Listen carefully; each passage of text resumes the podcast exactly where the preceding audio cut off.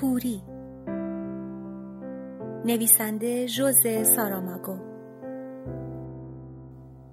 مترجم مینو مشیری. اجرا نسرین همزپور تهیه شده در شبکه کتابخان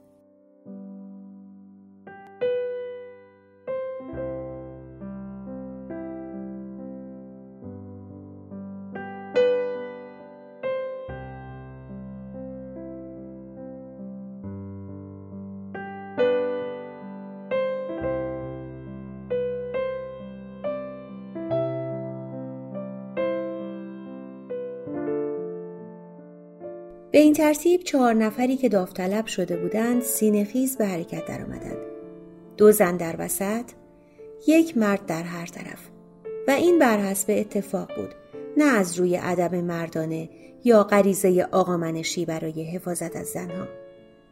حقیقت این است که اگر حسابدار کور دوباره تیراندازی می کرد همه چیز به زاویه گلوله بستگی داشت. اما شاید هم اتفاقی نیفتد. پیرمردی که چشمبند سیاه داشت قبل از حرکت تدبیری چه بسا بهتر از تدابیر قبلی اندیشیده بود. همه همراهانش می بایست هرچه بلندتر با یکدیگر صحبت کنند و حتی فریاد بزنند. مضافن که این کارشان از هر نظر منطقی بود. به این ترتیب صدایشان سر و صدای اجتناب ناپذیر رفت آمدشان و در عین حال خدا می‌داند چه چیزهای دیگری را که ممکن بود پیش بیاید تحت شعا قرار می‌داد. در ظرف چند دقیقه نجات دهندگان به نقطه‌ای که می‌خواستند رسیدند و این را قبل از اینکه دستشان به اجساد بخورد فهمیدند.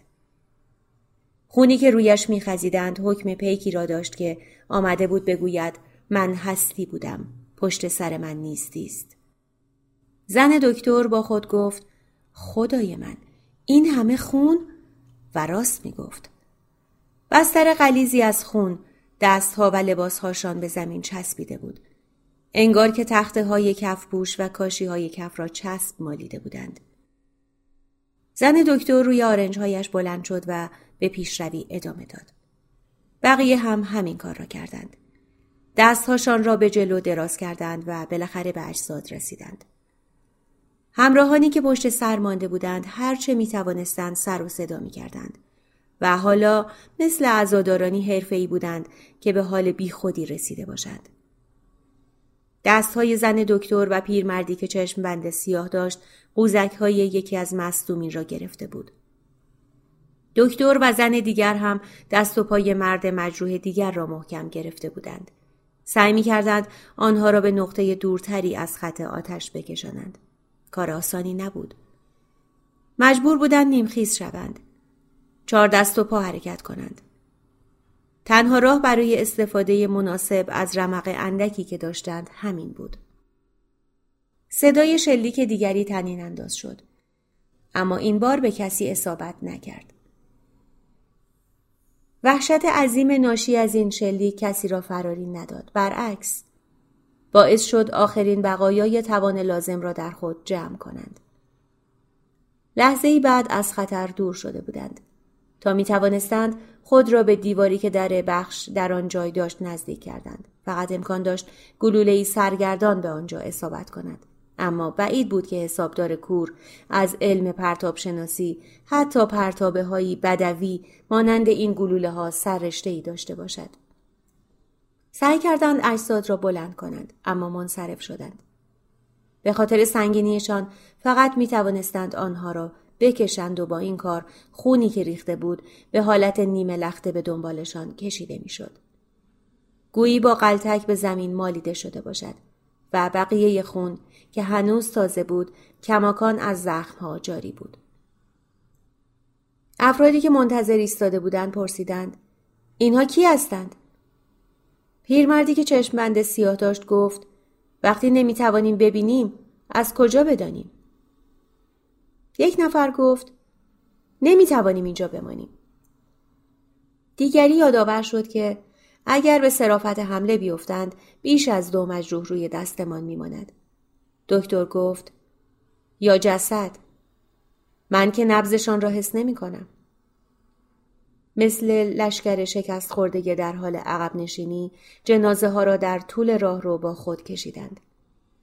وقتی که به سرسرا رسیدند توقف کردند. به طوری که ممکن بود بتوان گفت خیال دارند در آنجا اردو بزنند. اما حقیقت چیز دیگری بود. آنچه پیش آمده بود این بود که رمقشان ته کشیده بود. من که همینجا میمانم. من که دیگر نمی‌توانم راه بروم.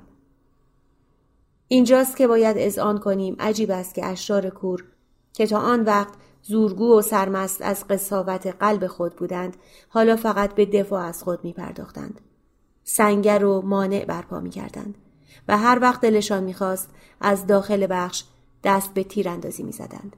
انگار وحشت داشتند از اینکه بیرون بیایند و رو در رو چشم در چشم به جنگ مشغول شوند. این هم مانند هر چیز دیگری در این زندگی توجیه خود را دارد. بدین معنا که پس از مرگ فجیع اولین سردستشان تمام روحیه انضباط و اطاعت در بخش از بین رفت. اشتباه خطیر حسابدار کور در این بود که فکر می‌کرد برای قصب قدرت کافیست هفتیر را به دست آورد. اما نتیجه کاملا برعکس شد. هر بار که شلیک می کند شلیک نتیجه مکوس می دهد. به عبارت دیگر او با هر شلیک اقتدار خود را کمی بیشتر از دست می دهد. پس باید دید وقتی که فشنگهایش ته بکشد چه خواهد شد. همانطور که لباس زیبا نشان آدمیت نیست با داشتن اسای سلطنت هم نمی شود پادشاه شد. این حقیقتی است که هرگز نباید از یاد برد. و اگر حقیقت داشته باشد که اسای سلطنت اکنون در دست حسابدار کور است مجبوریم بگوییم که پادشاه هرچند که مرده است هرچند که در بخش خود و بدتر اینکه در یک متری زمین مدفون است هنوز در یادها زنده است. و حداقل اینکه بوی گند صلابت حضور او را محسوس می سازد. در این ضمن محتاب شد. از در سرسرا که به حیات بیرونی مشرف است نوری ساته است که به تدریج بیشتر می شود. پیکرهای روی زمین دو تا مرده و بقیه زنده کم کم دارای حجم و شکل و ویژگی و ریخت و سنگینی وحشتی ناشناخته می شوند. بعد زن دکتر پی می‌برد که تظاهر به کوری اگر زمانی معنایی داشت اکنون دیگر بیمنی است. واضح است که در اینجا کسی را نمی‌توان نجات داد. کوری به همین معنا نیز هست. زندگی در دنیایی که امیدی باقی نمانده است. ضمنا او توانست کشته ها را شناسایی کند. این فروشنده داروخانه است. این هم کسی است که می گفت ارازل کور بی حساب و کتاب تیراندازی می کنند. هر دو تا حدی حق داشتند. لازم نیست از من بپرسید آنها را از کجا می شناسم. جوابش ساده است. من می توانم ببینم. بعضی از حاضران قبلا هم این را می دانستند و ساکت مانده بودند. دیگران مدتی بود زنین شده بودند و حالا سوء زنشان تایید می شد. حیرت بقیه غیر مترقبه بود و باز خوب که فکر کردند با خود گفتند نباید حیرت کنیم. اگر موقعیت دیگری بود این افشاگری موجب حول و حراس بیشتر و هیجان خارج از کنترل می‌شد. خوشا به سعادتتان.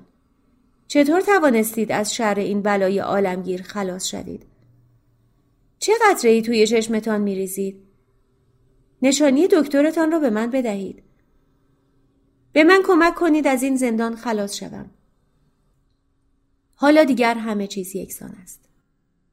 در مرگ همه به یک اندازه کورند. کاری که نباید بکنند این بود که همانجا بمانند. بیدفاع. حتی میله های فلزی تختهاشان را پشت سر جا گذاشته بودند. مشتهاشان به دردی نمی‌خورد. به راهنمایی زن دکتر اجساد را به جلوخان ساختمان کشاندند و در محتاب گذاشتند.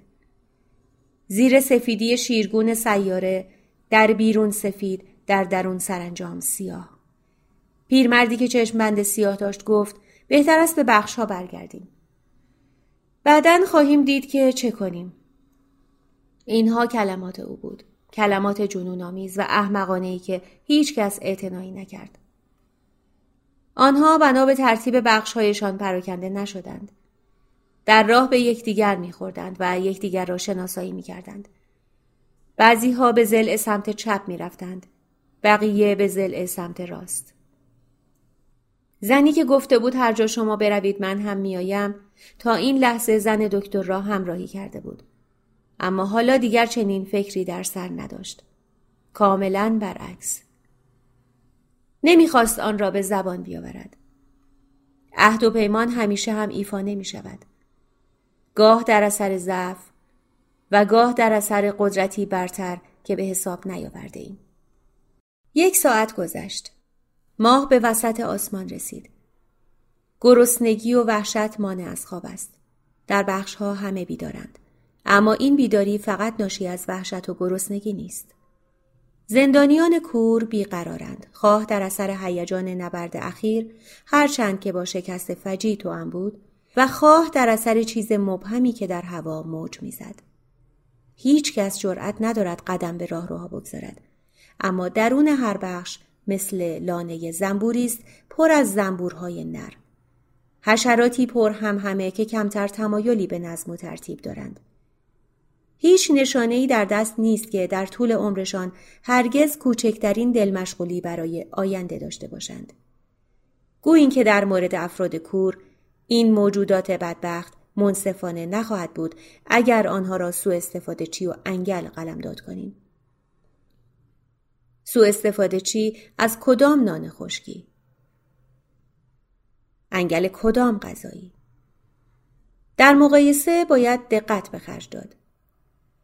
وگرنه ممکن است مقایسه احمقانه از کار درآید اما هیچ قاعده نیست که استثنایی نداشته باشد و در اینجا هم این نکته مستاق دارد در قالب زنی که به بخش دوم سمت راست وارد شد و بلا فاصله کهنه پاره هایش را زیر و رو کرد تا شیء کوچکی را یافت و آن را در کف دستش فشرد. انگار می‌خواست آن را از نگاه کنجکاو دیگران پنهان کند. عادات دیرینه دیرپا هستند. حتی در لحظاتی که فکر می‌کنیم برای همیشه از سرمان افتادند. در اینجا که باید یا یکی برای همه باشد و یا همه برای یکی باشند شاهد بودیم که چگونه قوی دستان بیرحمانه لغمه را از دهان فرودستان میرو بودند. و حالا این زن که به یاد آورده بود فندکی در کیفش داشته مگر اینکه در طول بلوا آن را گم کرده باشد با بیقراری آن را جستجو کرد و حالا دزدکی آن را مخفی می کند. گویی بقایش به آن بستگی دارد. در این فکر نیست که شاید برای یکی از شرکای بدبختیش سیگاری باقی مانده باشد که به خاطر نداشتن آن شعله کوچک ضروری نتواند آن را بکشد و حالا فرصتی هم برای خواستن فندک نخواهد بود. زن بدون گفتن کلمه ای، بدون هیچ خداحافظی، بدون هیچ خدا نگهداری خارج شده است. در راهروی خلوت پیش می رود. درست از جلوی در بخش یک می گذرد. هیچ یک از افراد داخل بخش متوجه عبور او نشد. به آن سوی سرسرا می رود. ماه رو به افول یک خمر شیر روی کاشی های کف کشیده بود. حالا زن در زل دیگر است. باز هم یک راه رو. مقصد او در انتهای راه روست. در انتهای یک خط مستقیم. ممکن نیست راه را اشتباه کند. وانگهی. صداهایی که میشنود او را به سوی خود می‌خواند. به تعبیری آنچه او میشنود هنگامه است که ارازل در آخرین بخش بپا کردند. پیروزی خود را جشن گرفتند. تا می‌خواهند می‌خورند و مینوشند. این مبالغه تعمدی را ندیده بگیرید. فراموش نکنیم که در زندگی همه چیز نسبی است. آنها صرفا آنچه را که دم دستشان است می‌خورند و مینوشند و خدا کند که تمامی نداشته باشد.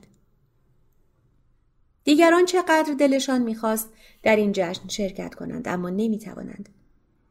بین آنها و غذا صدی از هشت تخت و یک هفت تیر حائل شده است. در مدخل بخش زن زانو زده است. درست مقابل تختها. آهسته رو اندازها را کنار می‌زند بعد می ایستد. با تخت بالایی نیز همین کار را می کند و بعد با تخت سوم. دستش به تخت چهارم نمی رسد. مهم نیست. فتیله ها حاضرند.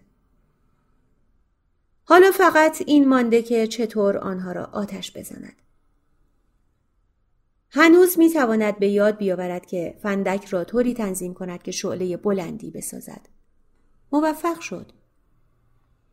شعله باریک و دشنه با برق و درخشش نوک تیز قیچی. از تخت بالایی شروع می کند. شعله به زحمت به ملافه های کثیف می رسد.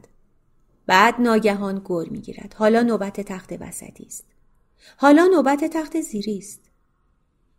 زن بوی موی کس خورده خود را احساس می کند. باید مواظب باشد.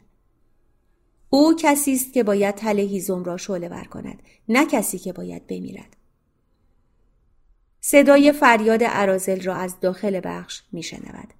در آن لحظه ناگهان به این فکر به سرش راه یافت که آمدیم و آنها آب داشتند و توانستند آتش را خاموش کنند. در کمال ناامیدی خود را به زیر اولین تخت رساند. فندک را روی تشک گرفت. این گوشه آن گوشه ناگهان شعله ها بالا زد و به پرده ای از آتش تبدیل شد. فوران آب از میان آنها گذشت و روی زن پاشید اما بیهوده بود. بدن خود او هم اکنون خرمن آتش را تغذیه می کرد. بودن در دل آتش چگونه است؟ هیچ کس نمی تواند خطر کند و به درون آتش بزند. اما قدرت تجسم ما هم باید فایده ای داشته باشد.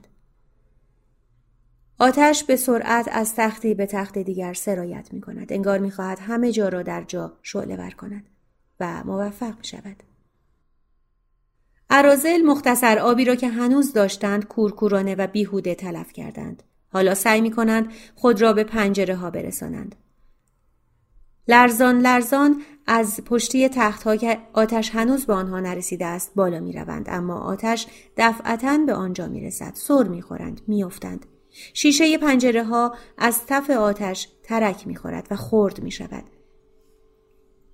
هوای تازه سفیرکشان به درون راه مییابد و به آتش دامن می‌زند. وای بله اینها هم از یاد نرفتند. فریادهای خشم و وحشت زجه های درد و عذاب. به اینها هم اشاره شده. در هر صورت توجه داشته باشیم که همه به تدریج خاموش خواهند شد. مثلا زنی که فندک داشت مدتی است خاموش مانده. حالا دیگر سایر زندانیان کور و وحشت زده به سوی راهروهای پر از دود میگریزند. فریاد می‌زنند آتش آتش! و در اینجاست که می توانیم از نزدیک ببینیم که این تجمعات انسانی در پرورشگاه ها و بیمارستان ها و آسایشگاه های روانی چه طراحی و سازمان بدی دارند. ببینید چگونه هر تختی با آن چارچوب فلزی نکتیزش به تله مرگبار تبدیل می شود.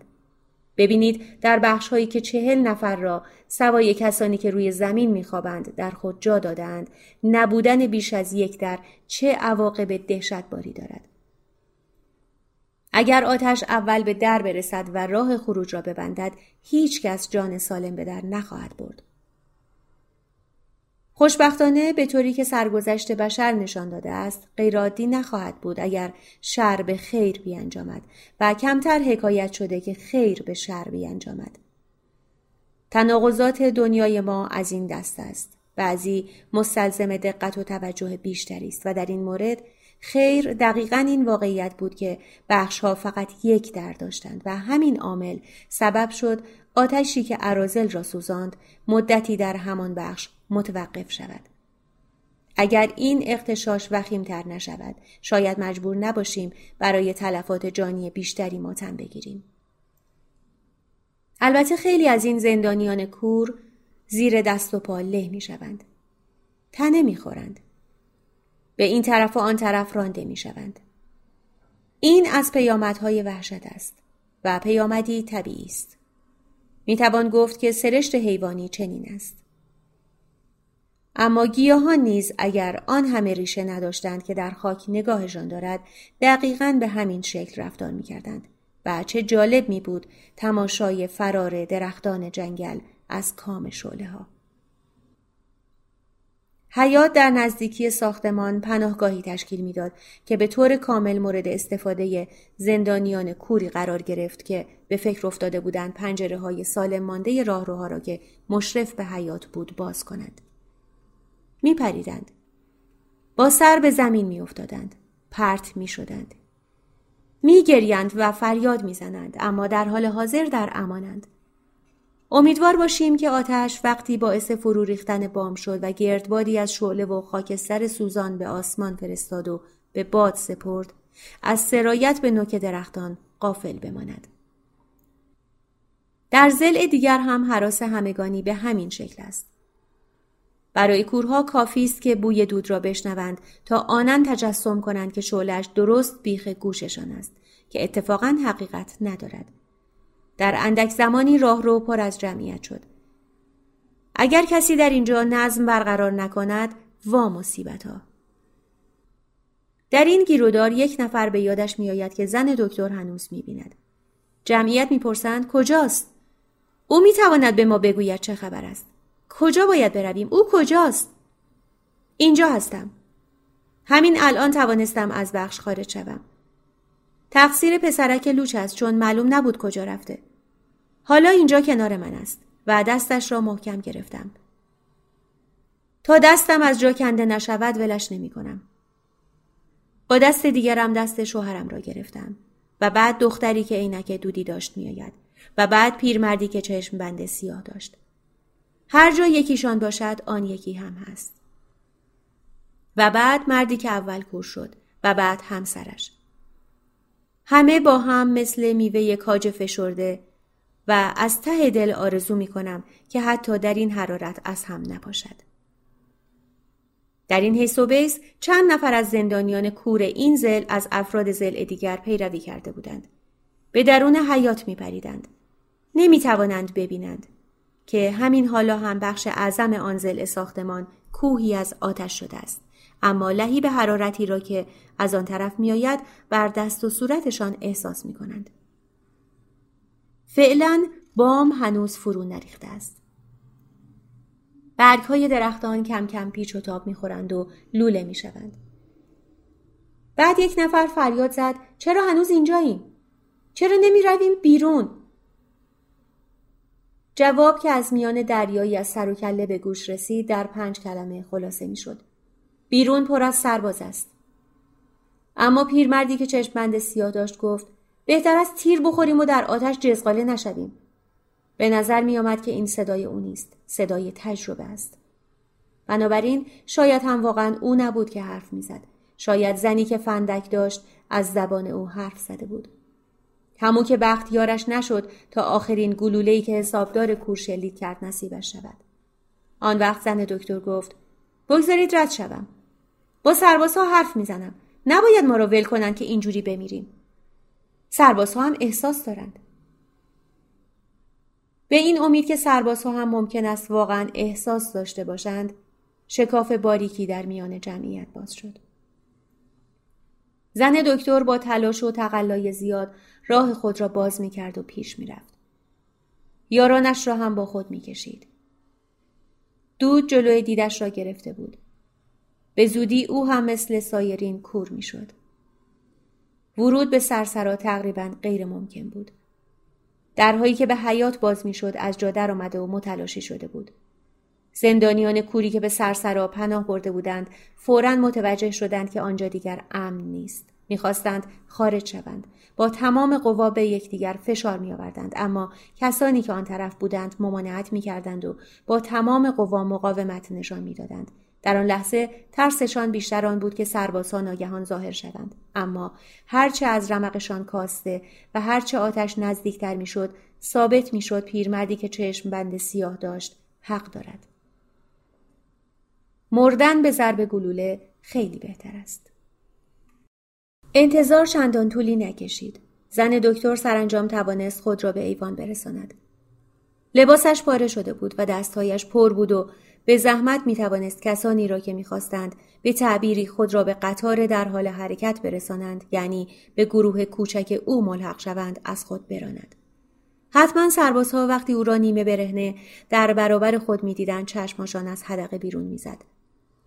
حالا دیگر نه محتاب بلکه نور خیره کننده آتش بود که محوطه خالی و وسیع تا در بزرگ را روشن می ساخت. زن دکتر فریاد کشید خواهش می کنم. به خاطر وجدان خودتان هم که شده بگذارید بیرون بیاییم. تیراندازی نکنید. جوابی نیامد. نورافکن هنوز خاموش بود. هیچ جنبنده به چشم نمی‌خورد. زن دکتر با ترس و لرز دو پله پایین رفت. شوهرش پرسید چه خبر است؟ اما او جواب نداد. آنچه می‌دید باورش نمی‌شد. بقیه پله ها را هم پایین رفت. به طرف در بزرگ راه افتاد. هنوز هم پسرک لوچ و شوهر و همراهانش را به دنبال خود می‌کشید. جای شکی نمانده بود. سربازها رفته بودند. یا شاید آنها هم کوری گرفته و از آنجا منتقل شده بودند. سرانجام کار همه به کوری کشیده بود. آن وقت بود که همه چیز یک بار اتفاق افتاد تا همه مسائل آسان تر شود. زن دکتر به صدای بلند اعلام کرد که همگی آزادند.